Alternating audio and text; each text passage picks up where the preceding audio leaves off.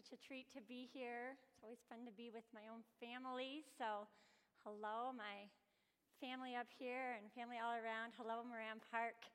We have been spending the summer in a series looking at the foundation of the church.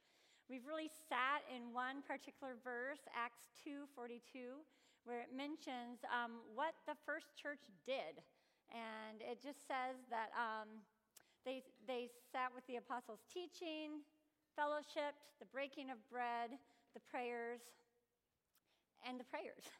And we have been looking at those different pieces of the, the early church, the first church, um, the church that began by Jesus' design, and we've been asking ourselves a, a couple questions. And one of those questions is just what was the foundation of the church originally as it was made to be?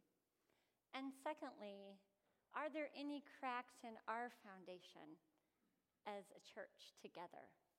And so we've been looking at what are the cracks that maybe have come into our idea of what church is, our idea of what fellowship is, and breaking of bread in bread is, and our ideas about the word and our ideas about prayer. And we've been asking ourselves not just communally, like Moran Park, are there cracks in our foundation? But we've also been asking ourselves individually, where are the cracks in the foundation? Or what lies or misconceptions have I been believing about church, about God? About who I am in Christ. And so that's where we are today. And today, um, I have the privilege of following up Dave gave an amazing message last week talking about prayer as a concept of abiding. And I love what Dave said because one of the first things he said last week was, I think we've made this too hard. I think we have complicated prayer um, and we've made it so much of what it's not that we've forgotten what it is. And so we looked at John 15 and we basically just saw Jesus' call to abide. I'm the vine, you're the branches. You can do nothing apart from me. Abide.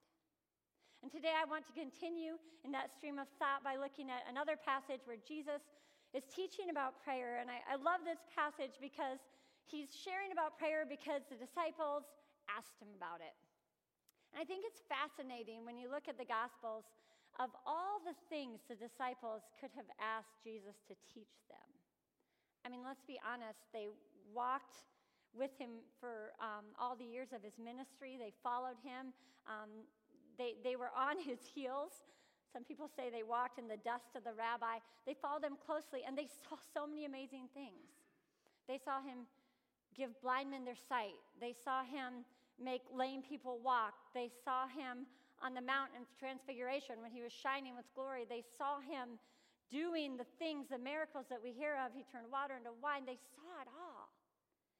And yet, the only question I can find recorded in the Gospels where they say, Teach us, is this teach us to pray. And if they needed to learn how to pray and they got to walk face to face with Jesus, surely we too need to cry out, Teach us to pray. So if you'll turn with me, we're going to be all over, but we're going to mostly plant in Luke 11. So if you want to look with me at Luke 11. Luke 11, 1 to 13.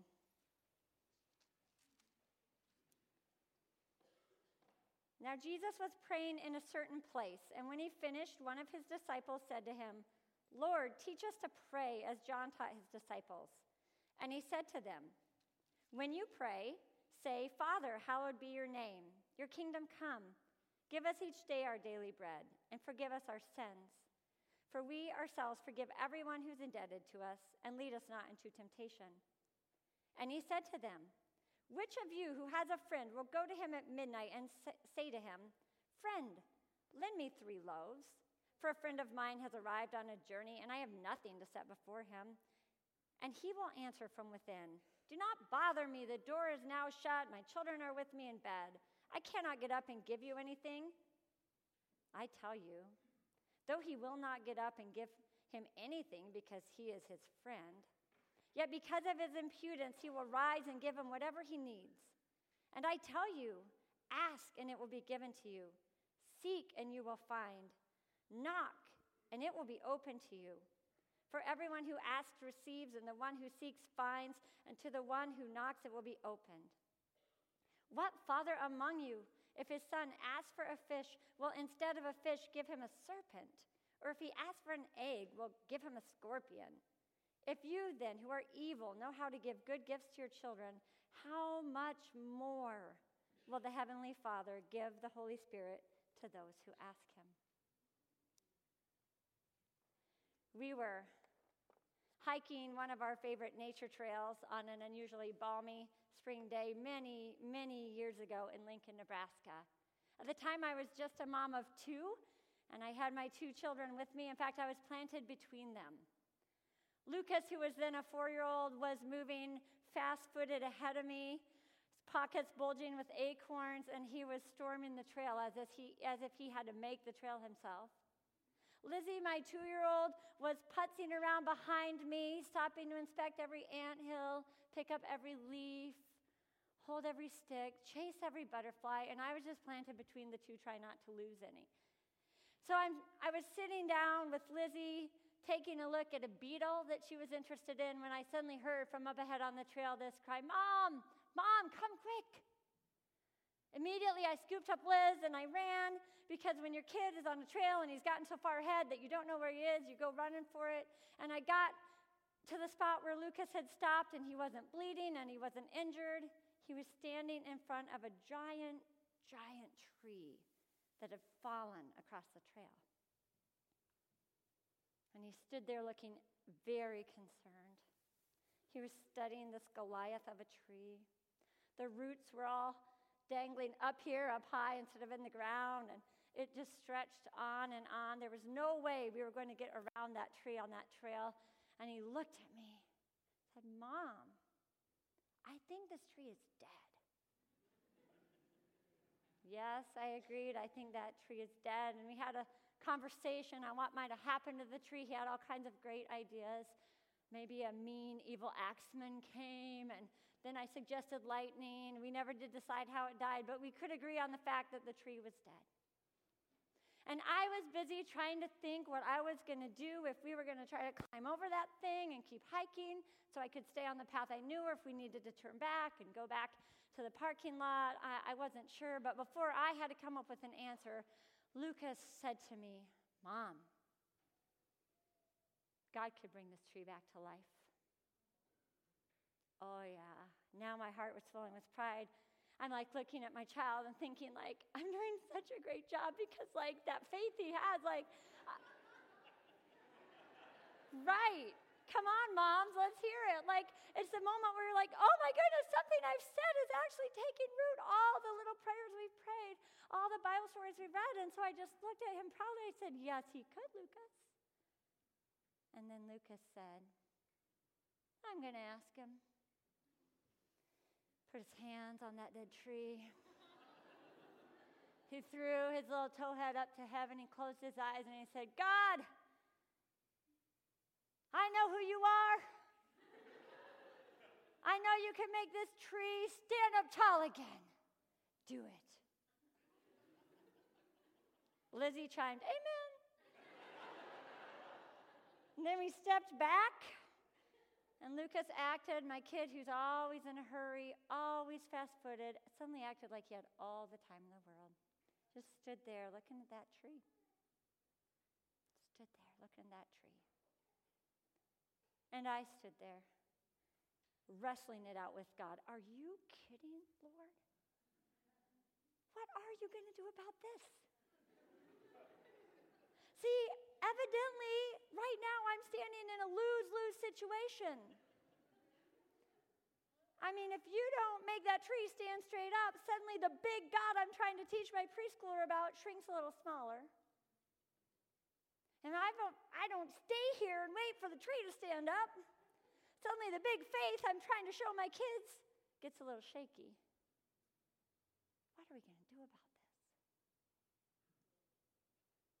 finally, I convinced Lucas that the best thing for us to do would probably be keep moving. I used nap time for his sister, of course, and I used lunch time and all the things that we might use to keep us moving. And I convinced them that we would climb over that tree and keep going. And, and I assured them that since we knew that the trail that we'd like to walk in this particular um, park was a circle, that we would catch the tree on the way back and we would see it standing straight. I was sure of that. And so we left. Lucas skipped away and um, I followed. And at some point, I did the only thing that a mom who wants to protect her child's heart would do I pretended to get lost and I took him on another way home. Anyone who knows me knows actually that doesn't take very much pretending. I was born, li- I born lost, I live lost. Until the GPS, I was always lost. Now I'm just sometimes lost, even with the GPS. So I pretended we got lost. We got to the parking lot, we drove home. Over dinner that night, as the kids were chattering with their dad about what we did that day, Lucas began to tell about the tree. And he told the story and he told about his prayer, and Rob's eyes were kind of sparkling as he tried not to giggle, and he's looking at me with raised eyebrows. And Rob said to Lucas, So, what happened with that tree? Luke shrugged his little shoulders, said, I don't know. Mom got lost and we never made it back to see. to which my husband replied, Huh. Sounds like your mom missed her chance to see a miracle today. I went to bed that night thinking about my husband's playful banter, thinking about my son's bold prayer. And I felt like the disciples in Luke 11. Like something in me stirred, and I realized I don't really know much about prayer at all. But the reason I don't think I know much about prayer is I also don't know that big God that my son was praying to. I never once saw the tree and thought to ask God to raise it.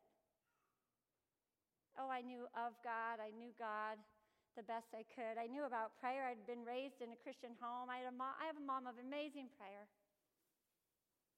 Some of my first memories from waking up as a little girl is I would tiptoe across the hallway and I would see my mom on this ugly green love seat with her cup of coffee in her bathrobe long before it was light, and she was praying. I knew about prayer. But I felt all of a sudden like I needed to be taught how to pray.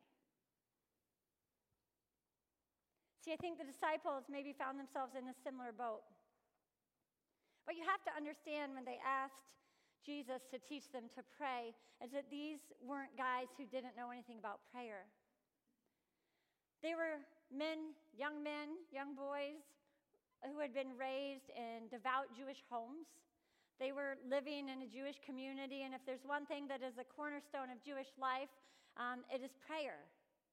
No doubt, three times a day, these men would have dropped everything they, would, they were doing and prayed. There would have been morning prayer, afternoon prayer, and evening prayer.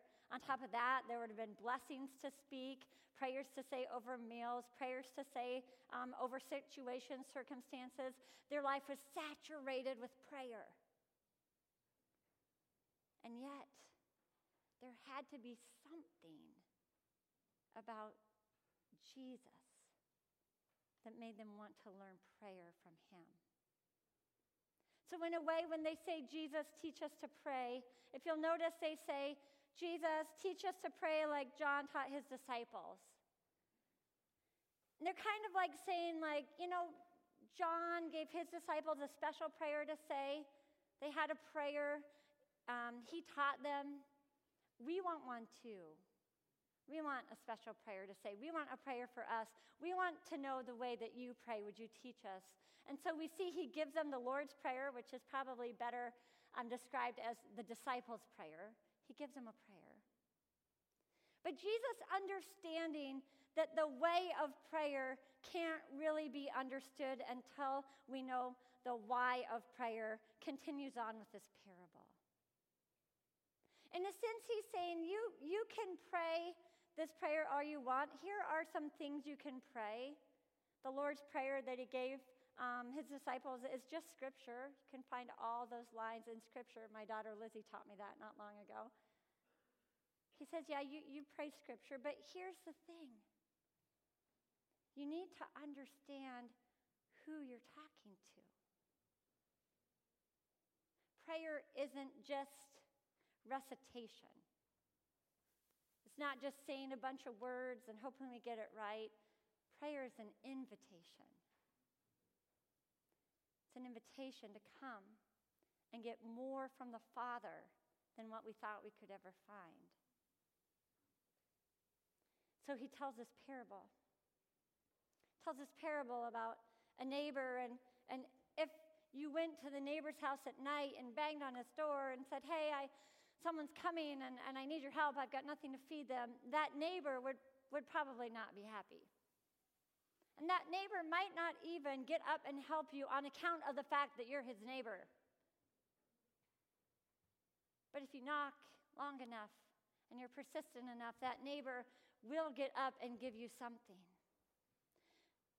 And so often, I think we look at this passage and, and we zone in on the idea of persistence. If I just bug the neighbor long enough, he'll open the door.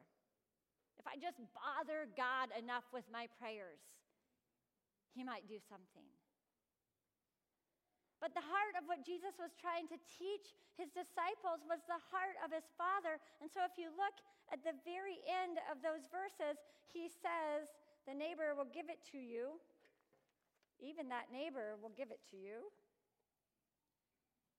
But how much more will the Heavenly Father?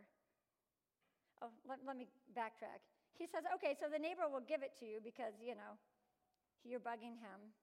But what father among you, if his son asks for a fish, will instead give him a serpent?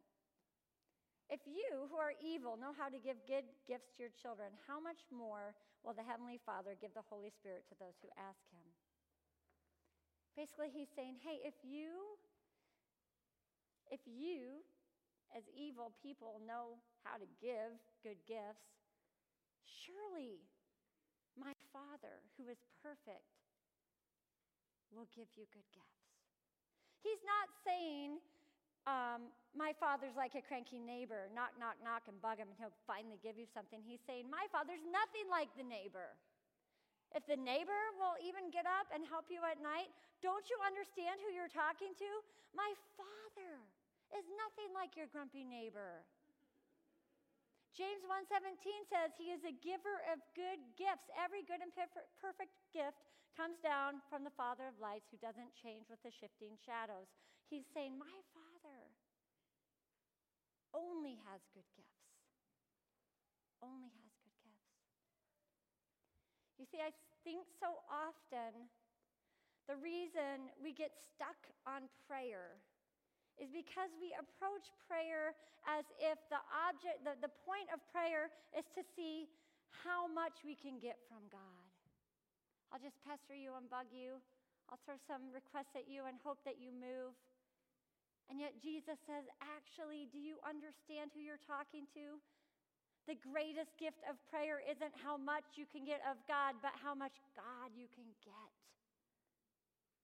There is no limit to how much God we can get when we step into the throne room and spend time with Him in prayer. The greatest gift always is Him. So I was laying in bed that night, I was thinking about how my son didn't walk away after he prayed that prayer with a grumpy face or a worried look. He skipped down the trail, he hummed, he ran, his heart was light. He was able to go before his father, and knowing who his father was, I know who you are. I can give you this, and what I'll take away is you. He walked away peaceful, expectant, hopeful, not worried.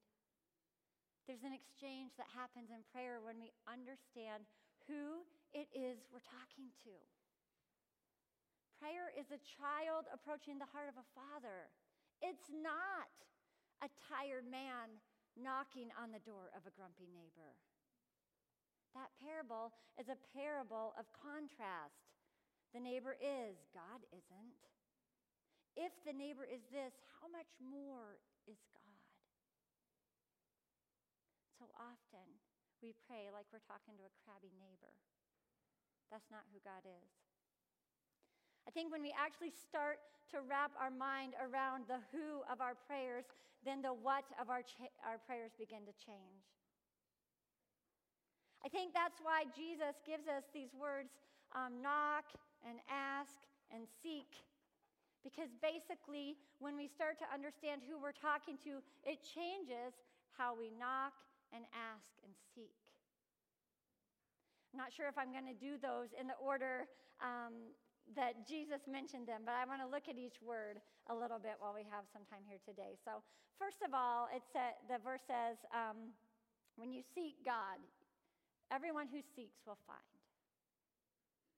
That word seek gives us the idea that when we're looking for some, of looking for something. When you play hide and seek, you don't go out playing hide and seek alone. There's nobody to find. I'll never forget when my son Joshua went to kindergarten, he was very concerned about what he was missing when he was gone. Very annoyed that his little sister was still home with mom. And so one day, a couple weeks into kindergarten, um, we were talking after school, and he said, Yeah, so what do you do when Maggie is taking a nap? That used to be our special time. He knew that when Maggie went down for a nap when he was home, that was our time we would play. But now he was wondering what I did, and I said, Oh, nothing much at all. I fold laundry and do dishes, eat a few bonbons. and he exhaled a sigh and said, Oh, I thought you might be playing hide and seek or something. Said, Josh, who would I be looking for? The whole idea of seeking is there someone to be found. This is when prayer gets exciting, when we understand that what we're seeking will always be found. We are never playing hide and seek alone. The Bible says, if you seek me with all your heart, you will find me. That's a promise. Prayer isn't just going after an answer, prayer is going after God. And when we reduce prayer just to an experiment in answers, we can walk away empty handed. Yes, God always answers. Sometimes it takes time. Yes, God always answers. Sometimes it's not the answer we like. Yes, God always answers. He promises that. But sometimes the answer isn't even something we can recognize until we grow in maturity. But if we go into prayer with the idea that we are seeking more of Him, we will never walk away empty handed. Because a God of immeasurably more, there's no limit to that. When we understand who we're talking to, it changes the way we seek. I think when we understand who we're talking to, it changes the way we ask. When we understand the heart of this Father, this good, good Father, and we're going after his heart, then we don't have to guard ourselves with all these games that we can play. When we don't understand He's a good Father and He's a giver of good gifts, I think we approach prayer in, in, in twisted ways. First of all, I'm going to, um, I'm just not going to ask anything because then I'll be disappointed. I'm not going to ask that because He might not answer it how I want. It's how I stood at the tree. Oh, great. What are you doing? You ask that, now what? My whole concern was that my son was going to be disappointed in God. Hey, listen, we're not responsible for God's reputation. God does not need our prayers to edify who He is. God is the same today, yesterday, and tomorrow. He does not change with the shifting shadows, James says. He's a giver of good gifts. And so we don't have to worry that if we put a bold ask out there, somehow God's going to be stressed to pull through. We don't have to guard our hearts against disappointment if we truly understand who He is. He's the one who works all things for good. He knows every hair on our head, every intricacy of who we are, and He knows exactly what we need when we need it. I cannot tell you how much freedom comes when we truly start to understand that our prayers are always answered through the very best way that He knows. It might not feel like it, it might not look like it, but because of who God is, it's true. So we can ask. We can ask about the little things because He cares about that too. I don't know about you parents. I mean, I used to go to bed when our kids were little and I would say to my husband, My ears hurt. Like, my ears hurt. I don't know if my genes are real dominant and what happened there. I have a quiet husband and very noisy house. I'm not sure how that worked out. But five kids, that's a lot of words in a day, a lot of words. Particularly when they're small and they don't know how to filter their words. And so all day long, it just felt like everyone is asking, asking, asking, asking. But I can't remember too many times, you can ask my kids later, that I ever stomped my foot and screamed, Stop asking me stuff. I mean, I maybe wanted to. Because, like, a parent understands that our job is to welcome the ask. Of course, you may ask me that again. Course, you may ask me that. This is who God is. It's that idea of asking, like the neighbor that picture of knock, knock, knock, ask, ask, ask, but we're not bugging him. He's delightfully inviting us to ask. Come on in, ask away. We don't have to worry that somehow we might have a ration on the number of things we can ask. I think when we start to understand who God is, it makes us pray with expectancy instead of expectation. See, when we pin our expectations on people, it's like we're saying there's one way to do it, and if you don't do it this way, you did it wrong. When we pin expectations on something, we set ourselves up for disappointment. If I expect that all the dishes are going to be done when I get home, I might be a little disappointed.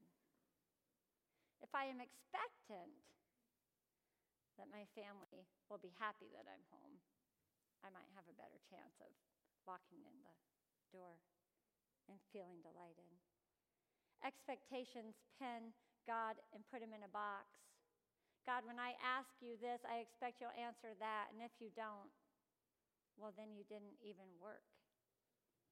But expectancy comes to God and says, Here's my heart here's what I'm hoping, wishing, feeling, but I know you.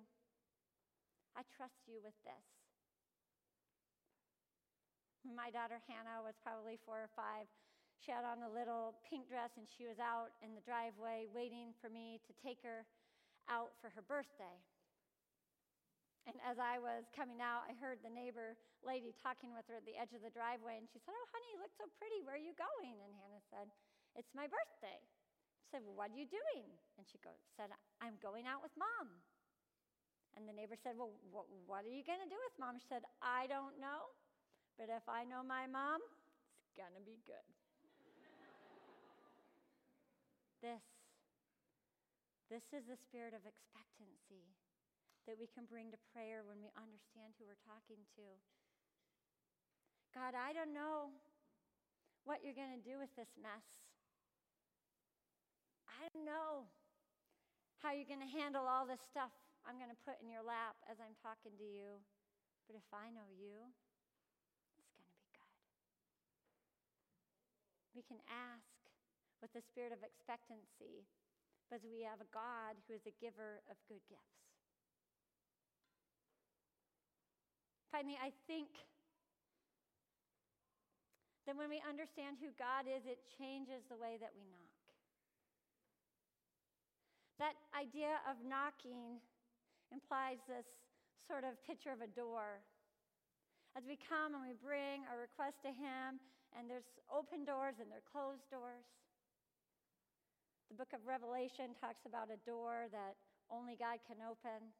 There are doors that no man can close, God can open.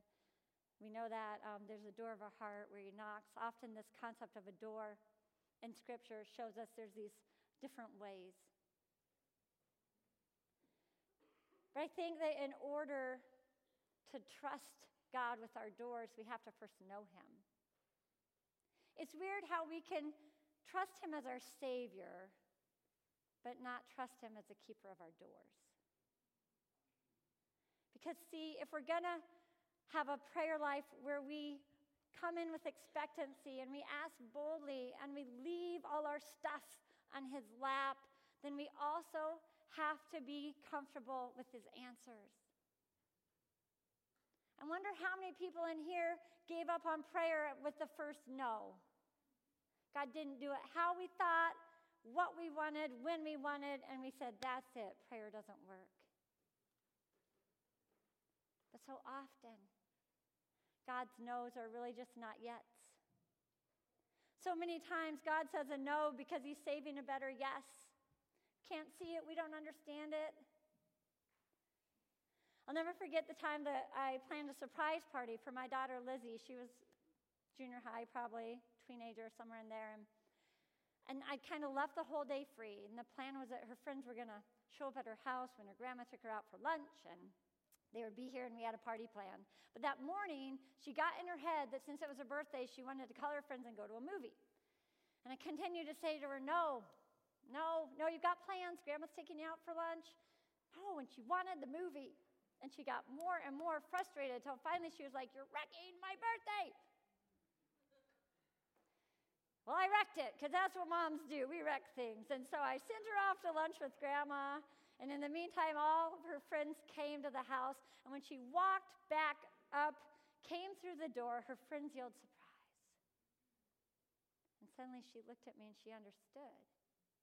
My no was protecting my yes no to the movie meant yes to the party. But at 10 o'clock that morning, none of us were feeling good about the no. See, if we are going to knock, if we are going to persist in prayer, if we are going to take the invitation that God says, Come, come, bring all of it to me. All of your stuff, the big stuff, the small stuff, the bold things, bring it to me. If we are going to ask and be persistent. We have to trust He's the keeper of our doors. And the only way to trust Him is to know Him. So, what I've been learning in the decade since the dead tree that we prayed over, I've been learning that the best way to grow my prayer life is just to learn more about God, just seek to know Him. If I want a prayer life that's big and thriving, if I want to pray the big kind of prayers that Joshua did that said, Lord, stop the sun, hold it still in the sky, I first need to know the one who stops the sun. Love that story about Joshua. If you're not familiar with it, he was in a battle it's a battle he kind of got in with his own bad moves, so bummer for Joshua. But as he was fighting this battle, it was getting dark, and he realized if it got dark, they weren't going to win. They wouldn't be able to see the enemy. And so at one point, Joshua boldly threw up his hands and prayed that God would stop the sun. And Exodus 33 11 tells us he did. God held the sun in the sky. But listen, Joshua wouldn't have ever known he had a God that could stop the sun if he hadn't spent years and years and years seeking to know his God.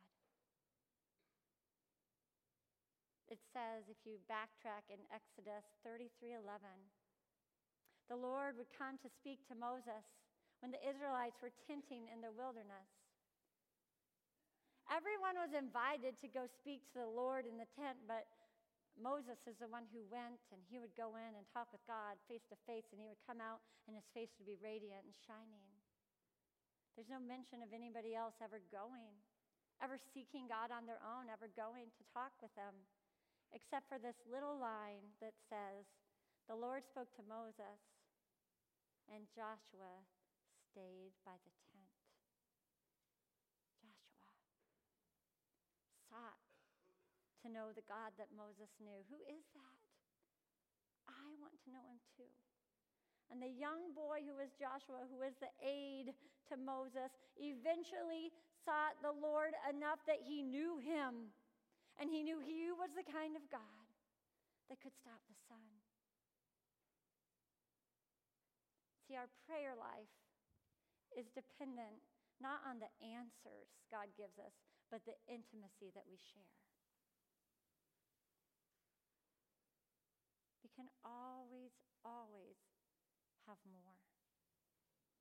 Jesus tells this parable, I think, to make his disciples hungry for more of God. Because if we were hungry for more of God, we find ourselves receiving more in prayer. More of his spirit, more of his gifts, more confidence to walk it out. On that day, on the trail, I blew it. I didn't trust that God could manage either the disappointment or my wobbly faith. But since that day, I've continued to ask Do you just teach me to pray? I want to know you. I want to know the God who could raise the tree and make it stand tall He's the God who put his son on the tree for me. Why wouldn't he raise a tree up if he wants to? I want to know the God who walks with us and says, I have more. I have more for you than what you can imagine. And I want to do more in you than what you're even asking for. That's what prayer is an invitation to more. I wonder if today, there's something that you are longing for more of. Maybe you have a prayer that has just gone on and on and you're discouraged and you need more perseverance to keep knocking and bringing it. Maybe you just don't even know this God that I'm talking about. The Father that said, Come, I'm not a crabby neighbor. I want you and I want to give myself to you. Maybe you just want more of Him. Maybe you're tired of trying to figure it out. Maybe when you go into prayer, you feel like you have to have a plan and you have to present God with a plan. Maybe you're just ready to come to your Father and climb on His lap and say, I have no idea. But this that I'm carrying, it belongs on you. You're strong enough to carry it. I'm not sure what more you need of today more perseverance, more hope, more of Jesus. But I'd love to invite you today to take some time and just talk to your Father about it. What more do you have for me that I've been missing? What more do you have for me that I've ignored because you haven't answered my prayers in the way I wanted? What more might you have for me that I haven't been able to carry because my hands have been filled? This spring, I received a phone call that really shifted. Hmm. I received a phone call um, that seemed like all, all the prayers I'd been praying over an adoption we've been a part of for a very long time, it, it, the phone call made it seem like they were all in vain. Everything was falling apart. None of it made sense. And so I sat down with the Lord the day after that phone call,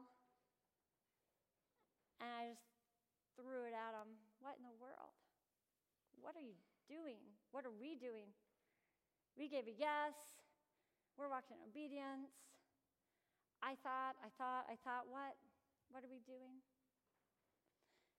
And I came in wanting answers, and I just, just kept saying, like, just show me clear answer, any answer. I don't care. Give me a yes, give me a no. I, I'll take any answer. I want an answer. And as I was praying, God began to give me a vision of just me holding this child, this child that we long to adopt, and he just kept saying, just put it down. Put him down. And the more he said to my spirit, put him down, the more I pulled him close. No way, are you kidding? I've carried this for 15 years. I'm not putting this down. You finish this story. Just get it done. And he just kept saying, put it down. And finally, I was praying and I was wrestling, I was crying, and I said, Fine. And I set it down, and in my mind, I could see myself setting down this child. And as I set down the child and I stepped around, I suddenly saw Jesus. And he just stood there like this. And he was giddy. He could not stop giggling. Wasn't a cranky neighbor, it was a happy Jesus. And Jesus just stood there like this. And suddenly I looked at my arms and I went, they're free. And in this vision that was a prayer that was, I don't know what it was, I just ran to him and we jumped and we danced. And I felt so light. Because sometimes what we carry into prayer is not what we're supposed to carry out of prayer.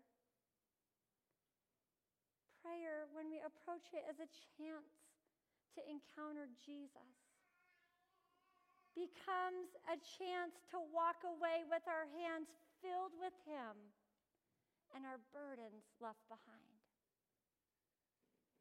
That is the more of prayer. That is the more of God. And when that happens, the answers don't matter so much. Because our hands are so filled with Him that we aren't too worried about what else we can carry. I'd like to pray for us. Jesus, it can just feel so hard, Lord, Prayer can feel so hard. God, so often we feel like prayer is this thing where we have to pin you down, where we have to take a gamble, where we're going to win or we're going to lose, Lord. But what you're saying to us is it's not a gamble, it's a gift.